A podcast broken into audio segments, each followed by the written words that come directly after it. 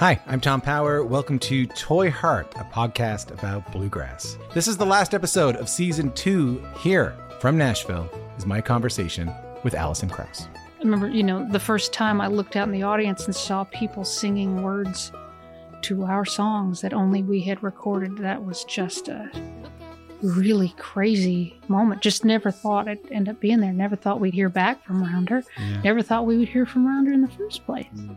If this is your first time listening, you can hear full interviews with Jerry Douglas, Alison Brown, Bela Fleck, Larry Sparks, Jody Stecher, and so many more wherever you get your podcast. Thank you so much for listening. Later on.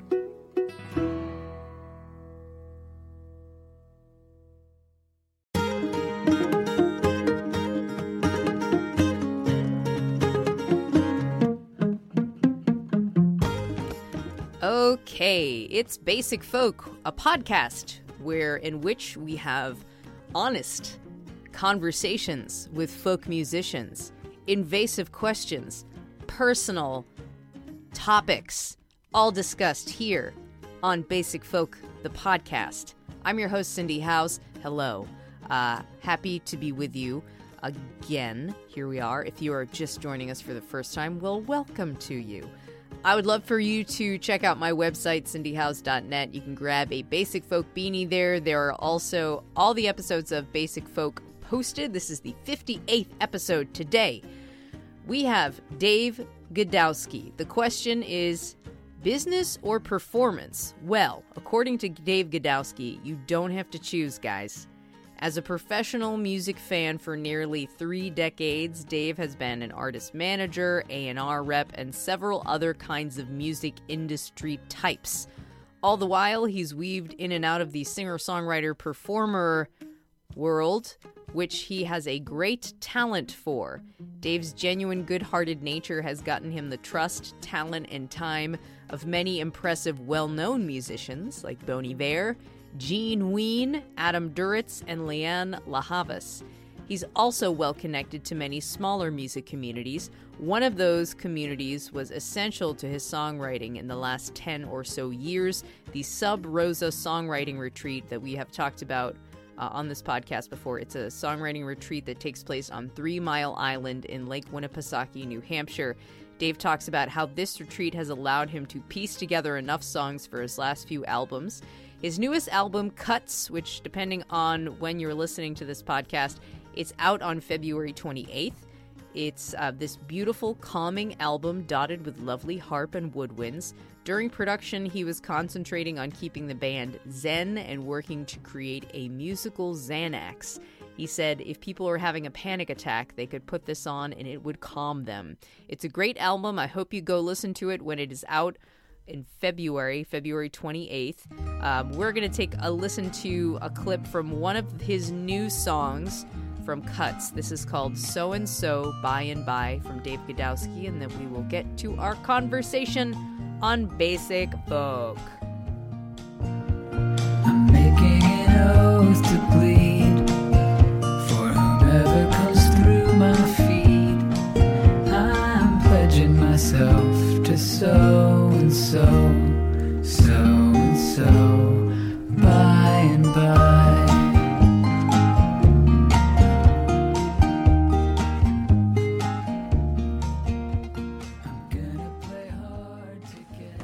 Dave Godowsky. This is cool. It is. Yeah. Thanks for talking to me. I haven't. I was gonna. I was thinking to myself, I haven't started yet. Yes, it started. I haven't. Yeah. It's my already, you- pleasure. You, already know it's going to be a professional interview because I'm so smooth. Yes. Yeah. You are from Maine. Yes. Whereabouts are you from, and what is your hometown like? I'm from the town of Yarmouth, Maine. About seven thousand people. Uh, it's a great little suburban town. It's right outside of Portland, which is a great small city. Um, yeah, great place to live. It's the classic kind of place that, like, when you're 16 years old, 17 years old, you're like, get me out of here. This is so boring. This sucks. And then it doesn't take that long to be like, oh, you know what? It's pretty cool. Like, it's a pretty cool place. Um, it's right on the coast. Maine's just a cool place, you know. I think there's other small suburban towns in America that actually are probably legitimately really boring, and um, this isn't one of them. It's actually a cool place. What's the accent like? The accent? Mm-hmm. I can't. There really isn't much of one. You have to get up into Maine to get into accent territory. I can't really, and I can't really do it. I didn't really grow up with it. It's disappointing. Yeah, Interview southern done. We're done with southern this. Maine is um. It's really no different than Vermont or New Hampshire, or Rhode Island or Massachusetts. Although I guess sometimes there is like a, it doesn't really have the Boston accent. I find the Maine accent, what I know of it, to be very similar to the Western Massachusetts accent, where there's like, you can't get the uh from Yeah. the uh. Yeah, the uh, the Yeah. air. It's like a dip down and then back up. Yep. Yeah. Yeah. Yeah. Uh, yep. There's that thing, which might be like some form of Mandarin, actually. Hmm. Interesting. Moving on. One thing that you aren't intentionally taught, or a lot of people aren't intentionally taught to do, is to listen to music. Um, you are basically a professional music fan. You've managed musicians, signed musicians, worked with very talented songwriters throughout your career. What was it like for you to start discovering music at a young age? That's really interesting. I've never thought of it that way. That's a good. I'm gonna steal that from now on. You may. Um,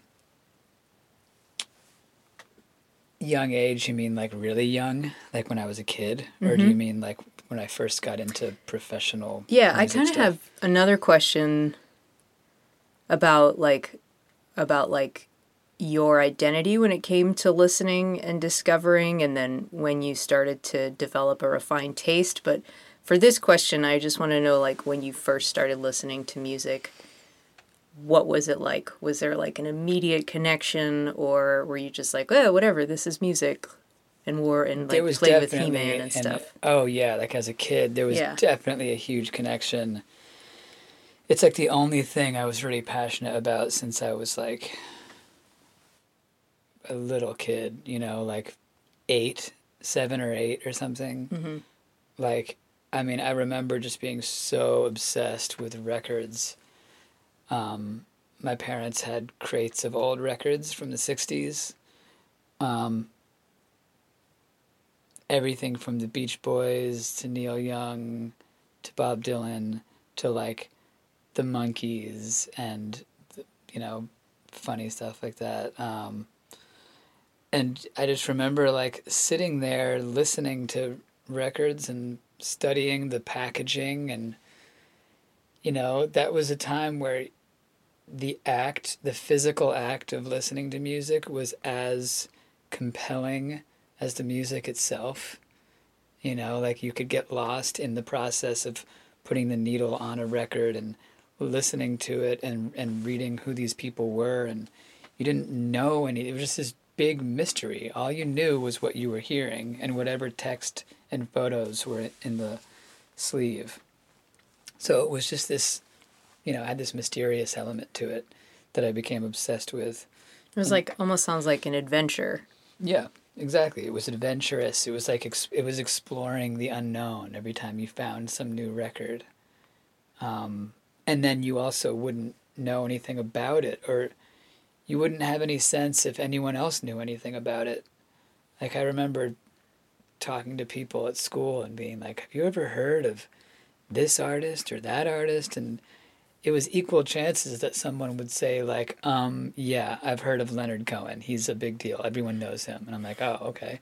Or like, does everyone know about this other person? You know, like I you just have no, you have no sense of things. It isn't like today when you just, you can see how many like Instagram followers they have Right. or whatever, and you know, or you know, wi- within like a few clicks or whatever, you can tell like more than you would ever possibly in a million years want or need to know about anyone. anyone. Isn't that so hilarious when you discover someone? You're like, what a great discovery. And you look at their Instagram and they have like a million yes. followers. Yeah, yeah. That used to not happen. I know. It's fun when it happens the other way. Like you assume someone's like huge and you look them up and you're like, "What? How is this person not like For me, sometimes when I do look at someone's numbers, there is like either that like um, extreme, you know, on the scale of extremes, either there's like a million followers or there's like a hundred. And when I find that somebody has like a hundred Instagram followers, I feel this like great despair. Of like, oh no, Yeah, this is terrible. right. Uh, what can I do? Probably nothing. Probably nothing unless you um, have millions of dollars or Right, something. right, right. Yeah, the correlation between quality and exposure is non existent, really. Which can be fun sometimes for fans, not so fun for the artist. But it kind of seems like for you, it's been a career long struggle of choosing performance over business. Yeah, more so at different points, but yeah. Yeah. Why do you think that exists? I think a lot of it has to do with um it's it's not even a, so much a logistical thing as it is a perception thing. Like I'm not allowed to be feeling like I'm not allowed to be a musician if I'm working in music. And that was something I learned early on that really kind of bummed me out because I, it never occurred to me before. I was just like, I have car payments and student loan debt and bills and rent and all these things. Like, you know, I, I, I need to get a job. I can't just be a musician. Like, you know, I need to get a full time job immediately. So thinking, well, why don't I just find a job in music? Like, it's the one thing I want to do. And I didn't even know what the music industry was. It was like there must be jobs in music, right? There, I know that there's some, I don't know what it is, but there's some music industry. Um, so I found a job at this record label and was like, sure, yeah, I'll just do anything. And the next thing I knew, it was like I was playing gigs and there was immediately like this sense of like, oh wait, so you work at a record label. Oh, so but I don't get it. Like which one are, which one are you? Are you one of us or one of them? It was like mm. being a cop at a party or something. like, you know, like are you the are you a label guy or are you one of the band? Like, Was it? It was seen in a negative way. it may have been like inadvertently negative. I don't think there was much like, oh, we don't care about this guy. He's in the, with- with the label or something. At least not overtly, but it was definitely there, like under, like in between the lines, kind of. You know, hmm. like it was. I think for some reason, a lot of people have a hard time imagining that one person could be both. Hmm. Did you move to Boston after college? Yes. And then what were you doing in the city when you first moved here? living on my friend's floor on an air mattress and trying to find a job. And my this was like when cell phones first came out. And I remember getting a cell phone. It was a huge deal. And I didn't realize I didn't realize how it worked in terms of how they bill you like for the minutes. Hmm. Is that even still a thing? Do people still pay for? I feel like everything is just unlimited now. Maybe not. I'm. I don't think it's unlimited, but I don't think people use as many minutes because of texting. I think unlimited Right. texting is a thing now. You don't hear many people these days say like, "I can talk, but I don't have many minutes left, so make So it you quick." call you me know, on the weekend or something. Right. Yeah. But this was back in the days where minutes counted. Um, What cell phone company did you use? oh, I, I don't remember. It was probably just AT and T or something. It wasn't um what was the one that used to let you do rollover minutes singular or something? Oh, yeah. I used VoiceStream, which had that parrot, Wow. and then it became T-Mobile. Wow. So you were in on the ground level. That's right. I so had you own part of T-Mobile. That's right. I had one That's of those huge. like Nokia phones with the giant button in the middle. The They're gonna best. come back. You know they're gonna come Oh back. man, I loved that vintage. phone with um. They're- if you had hung on to that phone, it would be worth ten thousand dollars. It had a snake on it. Oh yeah, Snake was good. yeah, amazing. I had um, I remember when I was when I was living on that air mattress in my friend's floor. I remember having four hundred dollars in my bank account, and that was just all the money in the world I had. I was like, I gotta. That's where I'm starting from. So gotta make this work. And a dream. and a dream. I don't even know if I had a dream at that point.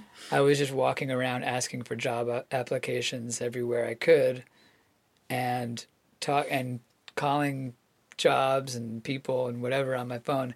And I the like a week later, I got my first phone bill, and the phone bill was for four hundred dollars. Shut up. Yeah. Oh no. Yeah, and that's I remember thinking like, this was like my first sort of steps out of the proverbial nest, and I felt like um, I needed to go back on, like one of those people going back on.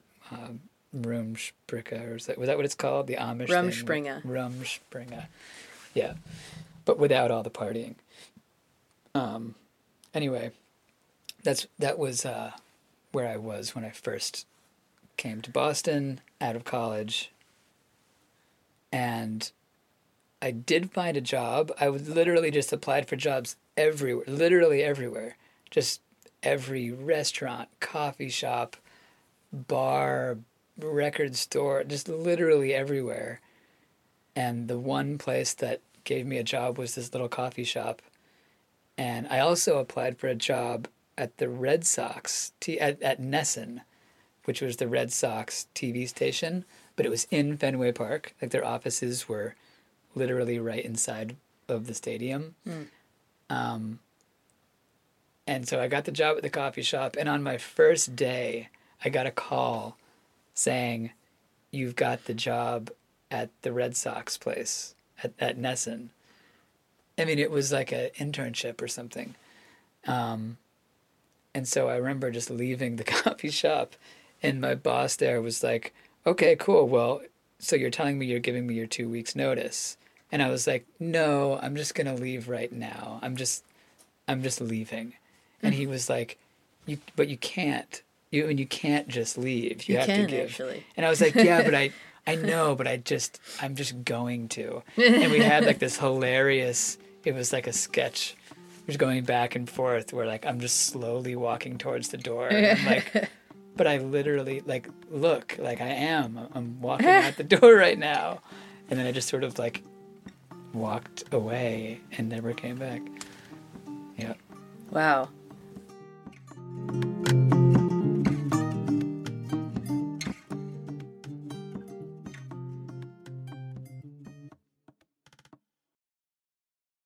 You've had some very impressive connections with big name musicians Bon Iver, Adam Duritz of Counting Crows, Gene Ween of Ween, Lianne La Havas, and you're also deeply connected to many smaller name music communities. Like you're an essential part of the Cambridge singer songwriter folk community and have been for like almost 20 years. Um, not only are you a talented songwriter, but you have a wonderful way of connecting with people and earning their trust. Um, can you talk about that connection and why you think people are drawn to you and continually drawn back to working with you and trusting you? I fooled them all. um, I don't know. Um, I've never really thought about it other than it just feels like luck, to be honest. I mean, just being around the right people at the right time, I guess. Um, I met, like, the Bon Iver thing, I met Justin when they were opening Justin Vernon, the singer of the band. I met them when they were opening for Black Mountain at the Middle East upstairs, and they like Which is a small room. It's, like a hundred ish. yeah. They were opening for this sort of like post rock hard. I don't even know what to how to describe Black Mountain, but they were playing at this little venue in Boston, and I, they needed like a place to sleep. Sleep like they all ended up sleeping up on my floor, um, in like I don't even know what year this was. It was before that first record came out. Um, and I think at the time it was just they were they had good music and were like nice people and there was just part of me that just wanted to I don't know, it was like a natural curiosity in meeting people. Um, but as a result of that, we ended up becoming friends and he extended this really generous offer to come make a record at his studio, which was amazing because like I didn't really have any money. I didn't have anywhere to make a record, and I opened some shows for them, and it was really cool. Like that was a big deal for me. Um, it not that it resulted in anything major um, in the world really, but it was major for my world. Um, and it was just a result of I don't know, just uh, I don't know what the right word is for it, just sort of natural curiosity and interest in other people. And I guess they it's like all the all the other examples were the same thing. Hmm. Um, Adam Duritz, I guess that was a weird one. He I got an email from him that just was like, I really dig your tunes and I, I don't even know how exactly that happened. You know, like it's weird. At the time, I feel like I I had like ten or fifteen fans in the world, and I have no idea how Hmm. why that happened. I don't know what other A and R people are like, um, but I, you know, we can imagine the stereotype of somebody kind of like taking advantage of that position in kind of like a smarmy, That might be part untrustworthy way. it. Yeah, that like I was maybe I stood out to those people by not being like a slimy music industry person when so mm. many of the other people in that world are. yeah, that's got to have something to do with it. Yeah, maybe. It's weird. I've never really thought about it. I mean, honestly, like in my mind, it's just been like just luck. Mm. I'm like, I don't know how I happened to meet those guys or Lianne La Havas. I met her through Willie Mason years ago. Um, and I'm it, it was just luck. We just kind of ended up kind of hitting it off, became friends, and yeah, um, yeah, it's just. I will say that I, I think there's certain kinds of people who are more open to letting those lucky moments happen than others. Some people would be like, well, what's, why am I going to spend time with this person or that person or, or kind of chasing down those sort of relationships? Um, because they're just thinking like what's in it for me? Where if they were just a little more open to like just meeting interesting people um, and just sort of like letting letting those lucky moments happen you know maybe that's a better way to hmm. go about it It must have something to do with how you feel about yourself. You know, feeling happy and content and secure in who you are and sort of projecting that out into the world. it could be yeah You want to talk about something else now? yeah, it's a, it's a it's a good good conversation to have, but sometimes it gets a little too intense. Yeah. Well, it's just it's all like I don't really understand it. It's just sort of like yeah, it it all it really just feels like luck. Mm. I don't feel like there's any um anything more to it. Well, that I think that's definitely true, but I like all the other answers we came up with. High five. Great. Maybe Okay. they like my songs too. Oh, of course. That would be cool. Yeah. Um, what about iZotope? You started working there a few years ago. Yes. So a few years ago, I left the world of management and A and R, and started working for iZotope, and that was a major career change for me because ever since I started off in 2003 or 4 or whatever that was with Clap Your Hands Say Yeah, I'd been doing either A&R or, or management. So it was, you know, 15 years, 14 years, it was a while. Um, and I had kind of grown tired of it. It's sort of a, str- especially on the management side. Like managing Seems like a hustle. yeah. I don't think I'm the right person for it either. Like, I just don't. That's a long time to do something. Yeah. something you're like, I don't think this is for me. Whoops. yep. Um, I could have saved myself a good 13, 14 years if I had figured that out earlier. Uh, but no, it's like anything. Like you gotta. It's hard to navigate the course of your life. You know, you can't predict what the right course is, much less control or dictate what it is. But at any given point, if you know something's wrong, you can make a change. So I did that a few years ago, and it was a, such a great thing for myself. Um, iZotope is just this really cool company in Cambridge that makes um, some of the most interesting kind of innovative technology behind um, audio.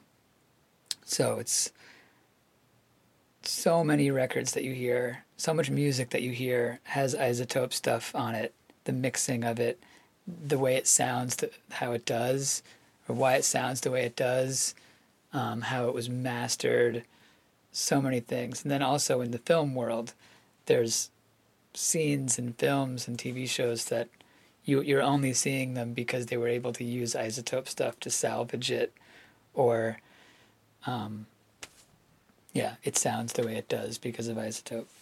So it's a cool place to work. How does that connect you to musicians in a different way than, than in your previous jobs? it allows me to have relationships with many more musicians, like a business relationship, where if I was managing bands, there'd be a handful of bands that I manage. But in this job, I kind of just maintain relationships with hundreds of people. And the relationship has nothing to really do with money. It's really just about awareness and and kind of having um, having the right people know what's going on with this company. So it's a lot easier, to be honest. I mean, it's it's um, you're just sort of everything is always positive. Whereas in my old job as a manager, there was a lot of negativity, a sort of obligatory negativity coming from all different places as a nature of the industry and the current climate of that industry. Um, but with this job, it's really just um, everyone's always happy to hear from you because people really like the stuff. So you get to just kind of play the role of Santa Claus. So it's yeah, it's nice. Um, so I don't have any specific like New York, Massachusetts questions at this point, but just to say, like, you moved to New York for how long were you there from? I think I was there for like 10 years, but it was over a couple stints. So I lived there like in 2004, 2005, and then I lived there again 2010 to Oh, yeah. 2013. You left and came back. And then I also lived there from 2015 to 2007. It's been like three different stints. And you've recently once again come back to Massachusetts. Yep. Which is awesome. Um, you have a new album, Cuts, is coming out on February 28th, and I hear that there's kind of a uh, an elbow to the side to Bob Dylan's Blood on the Tracks. Yes. I, you know, getting back to the wordplay stuff, like Dylan has some of the best wordplay. He's got like some good little jokes in his lyrics a lot, you know, like and I always thought blood on the tracks was like a really clever pun um of just like pouring himself out in the songs. And then um, I realized that you could do the exact same play on words with just one word cuts. Cuts like song cuts. Exactly. Cuts like you Cut. cut your finger. Right. Cuts. So, um, when Bob heard I was calling my album Cuts, he called me up and was like, You son of a bitch. And we just laughed and laughed. Oh my god. I think we spent literally 20 minutes on the phone just laughing for What 20, is- 20 full minutes. Can you do an impression of Bob Dylan's laughter? Um, it's it's just silent. Oh, like Yeah, and mine is too. So we just sat there silently Oh on the phone for 20 minutes, so funny. knowing, and then, um, yeah, I don't know where to go with this hilarious fake story. Well, just to give people an understanding who are not familiar with your previous two albums, your first one is called All You Love Is Need, and your second one from 2016 is called Pregret. Yes. So, very clever. But this album cuts. It's very beautiful, calming album, and it's dotted with some lovely harp and woodwinds. And you say that you are concentrating on keeping the band zen and creating a musical Xanax. Yes. And you say if people were having a panic attack, they could put this on and it would calm them. So that leads me to ask you what is, if you're comfortable talking about it, what is your experience with panic and anxiety? Why was it important to you to make music that reflects calm? I've definitely my whole life um, had to deal with it. I think I think you know if you haven't, then then that kind of that's I like don't believe you. You know, like if someone really hasn't had to deal with any anxiety in their life, then um, that kind of just sucks. That's not fair. I think, um, and yeah, I don't whether I've had to deal with it more or less than other people. I don't know, but um, at different points in my life, I've had more or less of it. I mean, there have been times where there were times years ago where like you know I I wasn't going out at all. I wasn't. Um, it was affecting my life a lot more in a physical way. Um, and then thankfully um, now I don't feel that. Um, but yeah, I mean, I think it's something that everyone in the world has to deal with, and now more than ever. I mean, you can't turn on the TV or look at your phone without getting it from somewhere. It's like everything in our modern society seems like it's designed to make you feel anx- anxious. You know, whether it's like political or um, or or um, you know other other people making you feel bad about yourself on a the way you look or who your friends are or how much money you have. Mm. Or what you're not doing? right Like the, foam- the FOMO. stuff. Yep it's all designed around all social networking is de- designed to you know make you question whether or not you're doing the right thing or mm. good enough or cool enough. And then yeah like the the political landscape or the um coronavirus or whatever i mean every day it's just something else um you know as Will Sheff says, it's hard to be a human being. And I think we could use we could use a little help anywhere we can get it. And that's where artists come in. You know, I think the job of an artist is to help correct some of that stuff. There's checks and balances. And artists are really important the same way that doctors are, you know, like we need artists to, it's our job. We need to um, help correct that course. And right now, I think we need people to make art that's going to be helping calm people. And so, my whole goal with this album, at least in terms of how it sounds, this isn't necessarily the message of every mm-hmm. song, like literally, but in terms of how it sounds, just the vibe of it, I would love to have made something that I know people can put on, and it would be something of an antidote to all that other stuff. Hmm. That was good. yeah. I got water in my eyes, Dave Godowsky. It's seltzer.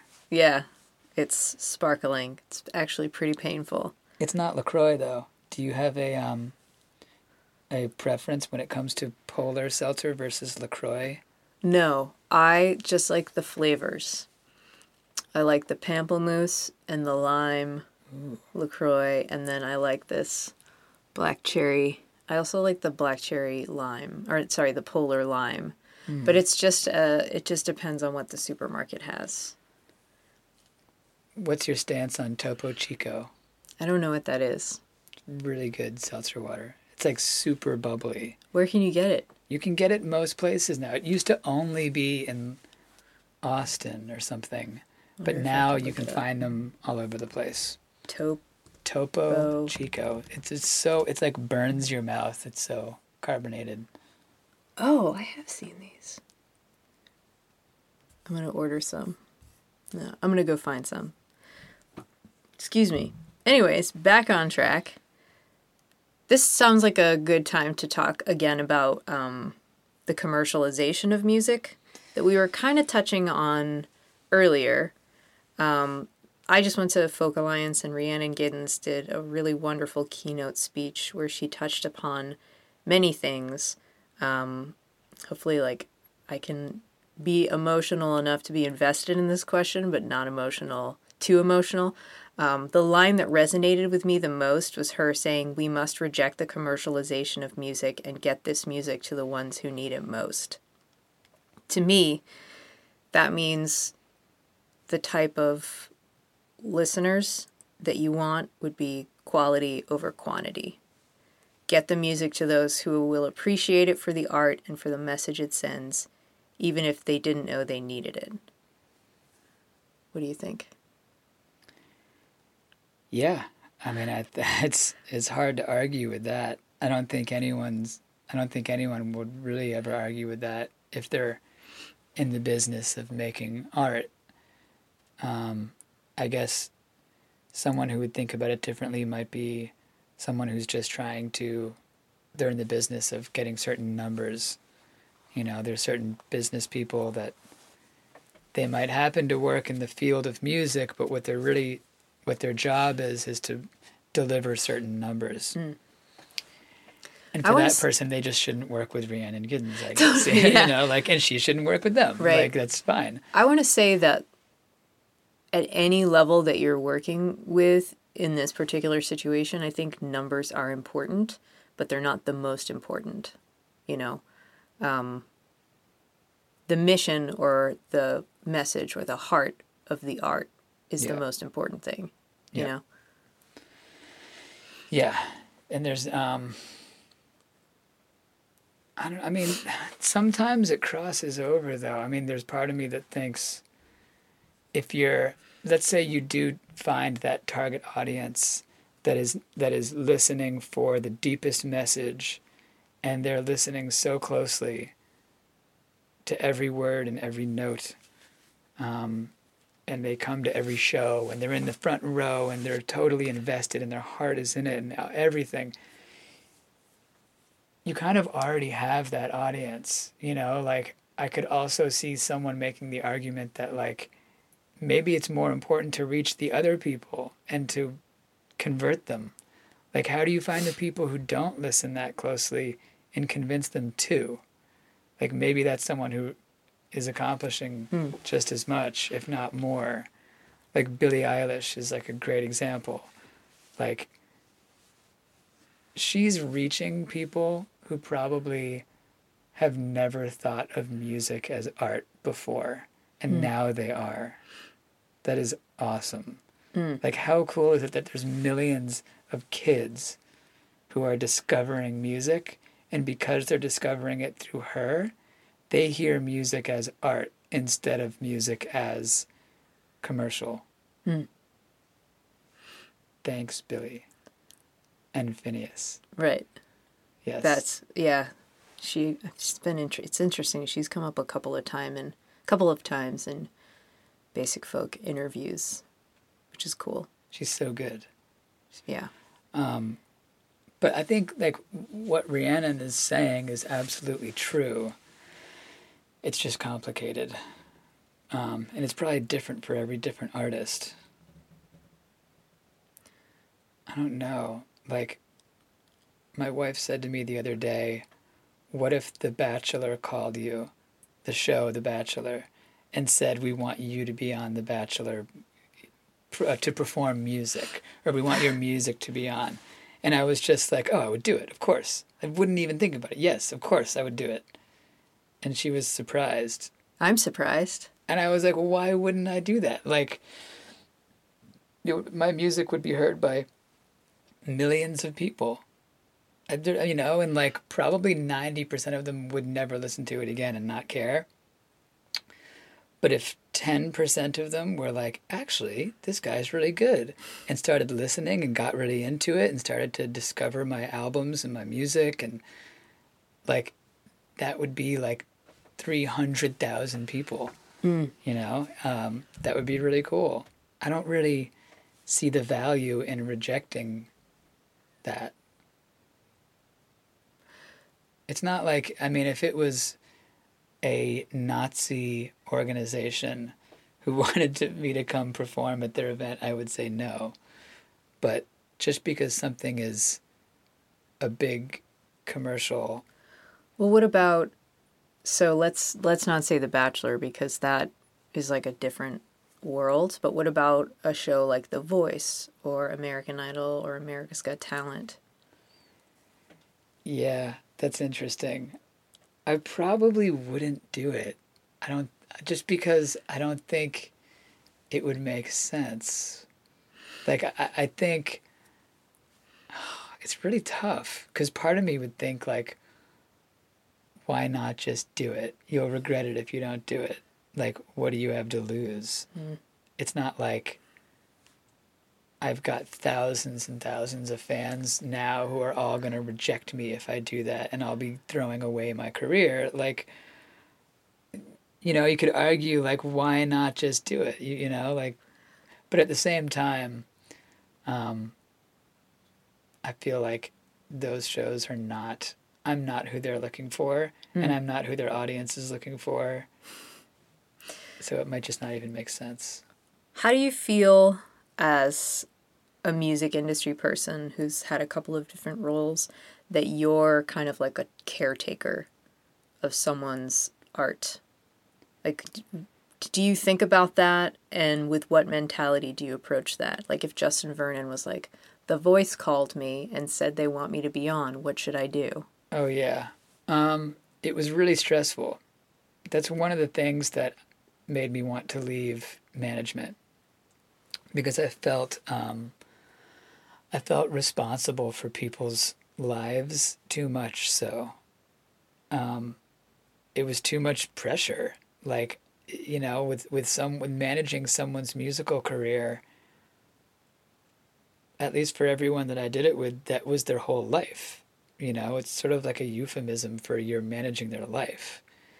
And with the industry as sort of decimated as it is uh, that's putting a lot of pressure and uh, you know on you to deliver so that people can um, have a career you know like and i think maybe some of that was in my own head like maybe from their point of view it wasn't that intense but these were people who I really loved and and whose music I really cared about. So I felt like if I couldn't deliver above and beyond that I was letting them down or like responsible for um you know uh potentially would be responsible for having this you know some for their life in some way. It, it was just too much, you know. Yeah. Um, two more questions. Um, you recently became a husband and father, and you said, I'm at a high point in my life, personally, professionally, and creatively. How does this high point affect your creativity? I'm just so much more inspired to write. Um, although I don't always have a ton of time, so it's kind of a give and take. It's sort of like this cruel irony of like when you don't feel inspired to write, you've got all the time in the world, and vice versa. Um, I think this is true for most people. I really, really do. Like, I think there's a false perception or a misconception about um, music that might come across as sad or not necessarily even sad, but just emotional or like a lot of great music is written when people are going through hard times. And I don't think that's true. I think most, and for most people I've talked to about this, agree that when people are really, really going through rough times, they're not creative and they don't feel super depressed and then pick up a guitar and write this unbelievable album. I think there's a perception that that's what happens. You know, like, oh, this person was just went through a breakup and this and that and this. And then they turned to music and wrote their um, magnum opus, you know. Um, I think for most people, when they're at a good place in their life, that's when the songs come out. And maybe it digs up some of the old hard time memories, but it isn't until they're on an upswing that they're able to harness the energy to create music. Hmm. At least that's how it is for me, and it's how it's is for a lot of people that I know. And um, so yeah, so for that reason, I feel like I've just been right the last few years. I've been writing a ton, um, and it feels great. Although I don't, I have less time than ever to do it. Uh, you're a part of this yearly songwriting retreat um, on Three Mile Island called the Sub Rosa Songwriting Retreat, um, which happens in New Hampshire on Lake Winnipesaukee, where you apparently have. So you have little ideas that you've created, and you'll bring all the little ideas with you onto the island. And then after a few years of going to the retreat, you have an album's worth of songs. Yes, that's how I do it. I don't think um, necessarily everyone or anyone else does it ex- exactly that way. I definitely do. Like that's my one week of the, of the year where I really bear down and write. So all year long, I'll gather little notes on my phone that are like, I'll get out of the shower and be like, I have this idea for a melody that just came to me. And instead of like sitting down and working on the song for a few hours, I'll just sit down and like sing the melody or that one lyric or the one thing. I'll like talk to myself and say, do the thing like this, but then do that and then go to like the minor four thing, you know, like that thing. Do that. That would be cool. And that's it. And then I'll totally forget about it. Are they all voice memos? Yeah. and then every June, I go to this island and, you know, wake up, pour a cup of coffee, six in the morning, and I pull out, it's like harvesting. I pull out the voice memos and scroll all the way back to. God, it, you, it must be like a like a CSI investigation Yeah. scene in your cabin. yeah, it's been 10 years in a row now. And it's always the same thing. I go back to the previous June because that's when it started. and I start listening, and they're so bad. So many of them are awful. but then every now and then I'm like, oh, wait, that's really good. And I have, it sounds like someone else. I have no recollection of recording it. It's always like it happened in the middle of the night, or I never revisited it. So I'll totally forget. And then I spend the whole day seeing if it can blossom into a song um, over the course of the next of the day or the next day or two or three. So there must be like maybe a hundred of them Yeah. voice memos. Yeah. When you listen to one, you're like, "That's terrible." Do you delete it right away? I usually, if it's really obvious that it's bad, I'll just delete it. Sometimes there's something where I'm like, it's just not doing anything for me, but I don't, I don't know. Uh, There must be something there if I recorded it. Because I only record it if I really feel like it's something. So a lot of them I leave there and I just say, like, maybe next year I'll revisit it.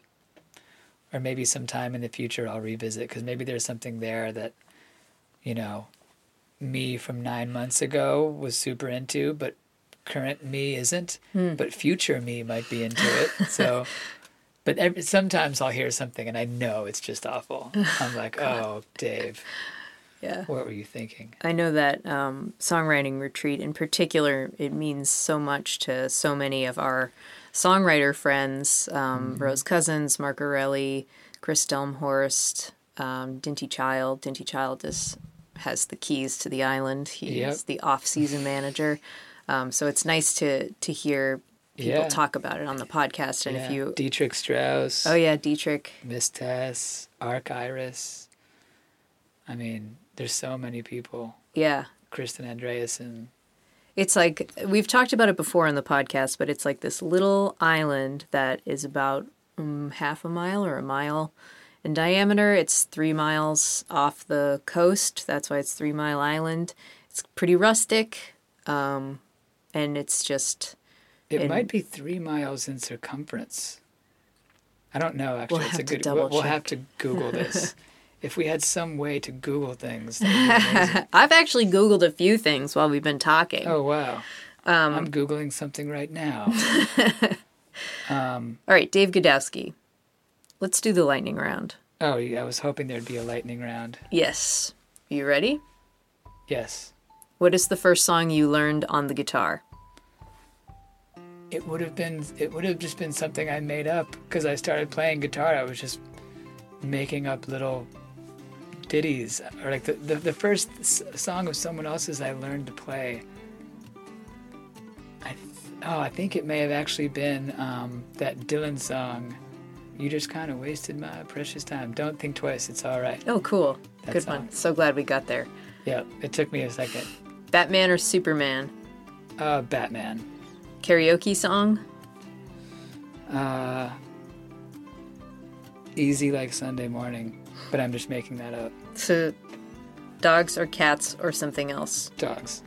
What Sorry, is- Dottie. No. uh, what's your favorite U.S. city? Chicago. First album you bought with your own money? Um, Moody Blues. Sur La Mer. First concert? Uh, MC Hammer. Oh, right, we already covered that. Um, what is your dream collaboration? Elliott Smith. Uh, Beatles or Rolling Stones? Beatles. Gibson or Martin? Martin. When you and your wife had a baby, did you find out what the gender was or did you wait? We found out. Cool. Knowledge is power. Would you prefer flying or invisibility? This is a really good question, and I've had this debate with a lot of people, and I've heard people say that my answer means that I'm like a bad person or something, but I can't help it. Invisibility. Wow. I just, it seems so fascinating to be somewhere and not really be there. Like, and also you can already fly. You can fly in airplanes. Like you can, you can kind of already do that. But invisibility, like, there isn't even anything similar to that. That's totally new. I'm just trying to justify Sure. myself before the thousands, tens of thousands of people write me angry letters. What do you like to have for breakfast? Coffee. What is the most beautiful place you've ever visited? Three Mile Island. Yes, same as Matt Smith.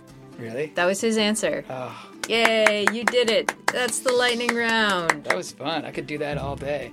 Oh. I want to do this again and have an entire podcast episode of lightning. Just the lightning round. It's All good. right. It feels like um, therapeutic, like it's exercise or something. Like we just did a workout.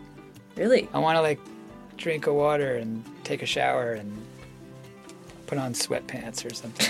what do people do after they work out? I don't work out. Ever. Um, you usually will like eat. I Eat. think get your Oh. metabolism going. oh yeah. I'm gonna exercise more in 2020. Okay. You didn't ask, but that's I'm just choosing to give that bonus answer. Anything else? That's a bonus answer. um, Ethan Gruska, great album. Oh That's- my God. That's my answer to what's your favorite new album. Ethan Gruska. I'm wearing, uh, you can't see, but I wore my Ethan Gruska t shirt for this Dave Godowsky interview. Um, I bought this before the album came out, before we knew what the album cover was. He told me what it was, and then I saw it at the merch table, and it was his only merch, and I bought it. He's so good. Yes. Well, let's wrap this up here. Dave Godowsky, thank you for being on Basic Folk. Thanks for having me.